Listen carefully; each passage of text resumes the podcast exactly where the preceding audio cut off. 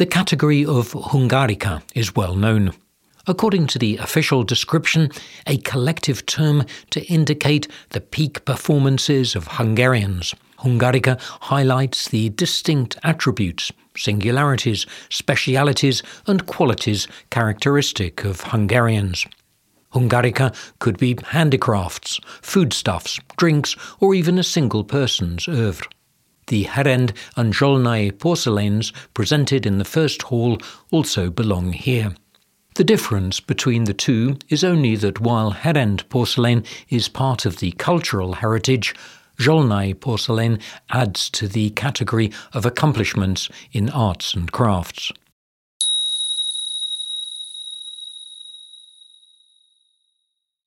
Entering the fourth hall of the exhibition, you can observe a new collection of Hungarica, the Halas lace dating back to 1902. It's the pride of a town in southern Hungary, Kiskunhalas.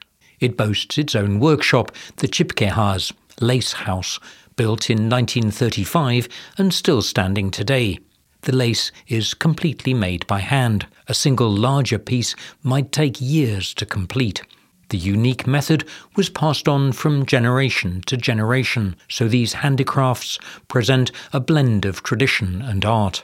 Halas lace, which won awards at several World's Fairs, rightly competes with its counterparts from Brussels or Venice. The Juliana tablecloth won the grand prize in Brussels in 1935. It's a richly patterned lace recalling Rococo traditions with motifs of a flowering garden. It's named after Juliana, Crown Princess of the Netherlands, as the first piece was donated to her in 1937 by the Hungarian National Association on the occasion of her wedding. One of the most expensive patterns, requiring 4,500 work hours, one of the highest, is the lace with six animals. It won a grand prize in Paris in 1937. We can recognize several of the six animals on the lace, Besides the pelican, the lion, the deer, and the swan, there are two mythical figures as well. The flourishing of Halas lace was interrupted only by the Second World War. The lace house began operating again in 1952. After these troubled times, the first big competition for the manufactory was the 1958 Brussels World's Fair. The tablecloth, named after the city, which you can see in the bottom row on the wall, won a grand prize.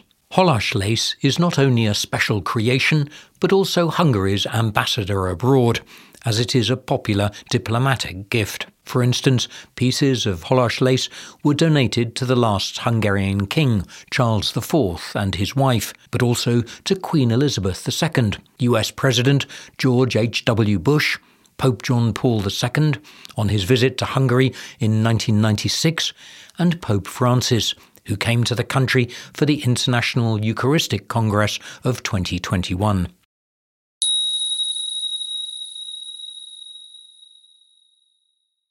Ceramics made at the Herend and Zsolnay porcelain manufactories already appeared at the world's fairs and were very successful, so they remained a permanent part of Hungarian presentations of the early 20th century. Practically every piece showcased at the exhibitions was sold, so our exhibition often shows replicas rather than the original ceramics.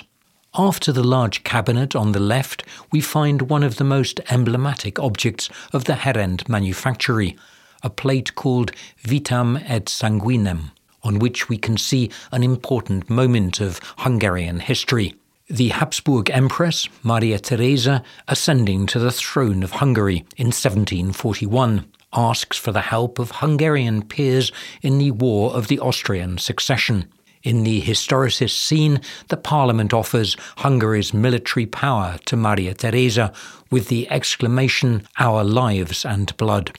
The plate was first presented at a World's Fair in 1862, which also proves Mór Fischer's inventiveness. The Hungarians and Austrians became estranged after the Hungarian Revolution and War of Independence of 1848 to 49. But by 1862, the two parties were growing closer again, so the choice of subject was deeply symbolic.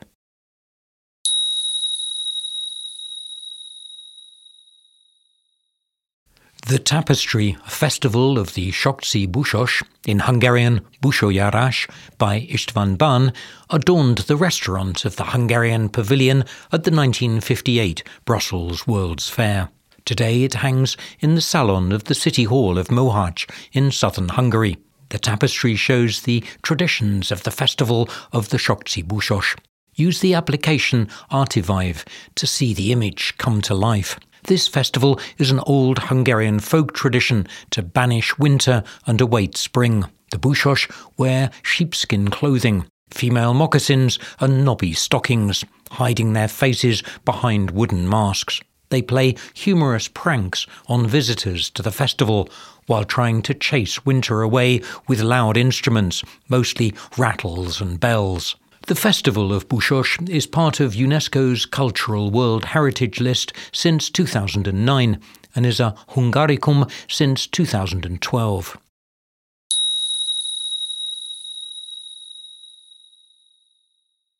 If you look around the tapestry, you can see several special items of the instrument collection of the National Museum.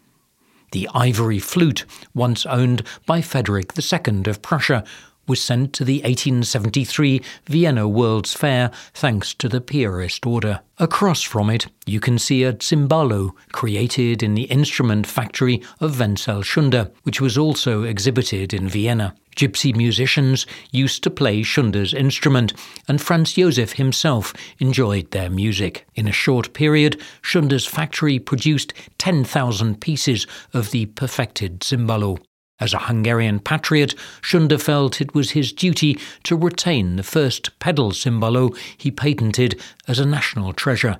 So he bought it back from its owner, and after celebrating the 50 year jubilee of his factory, he donated the instrument to the National Museum. The oboe seen here also won a prize in Vienna in 1873. It was donated to our museum by Károly Schunda in 1927. You can also see a violin crafted by Samuel Nemessányi called the Hungarian Stradivari. It was made for the 1873 Expo. The wonderful piano with cello resonant soundbox is the work of one of the most prominent Hungarian piano makers of the 1860s and 70s, Lajos Beregszászy.